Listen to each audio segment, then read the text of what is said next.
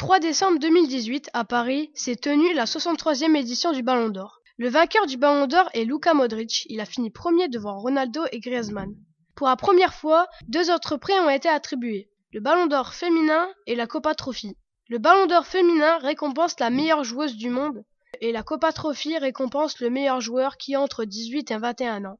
La gagnante du Ballon d'Or féminin est Ada Egerberg et le gagnant de la Copa Trophy est Kylian Mbappé. La Copa Trophy porte son nom de Raymond Coppa, un ancien joueur français qui a notamment joué au Real Madrid. Quelques heures avant de savoir le gagnant du Ballon d'Or, les résultats ont fuité. On découvre que Modric a 750 points, soit 180 de plus que Ronaldo qui est deuxième.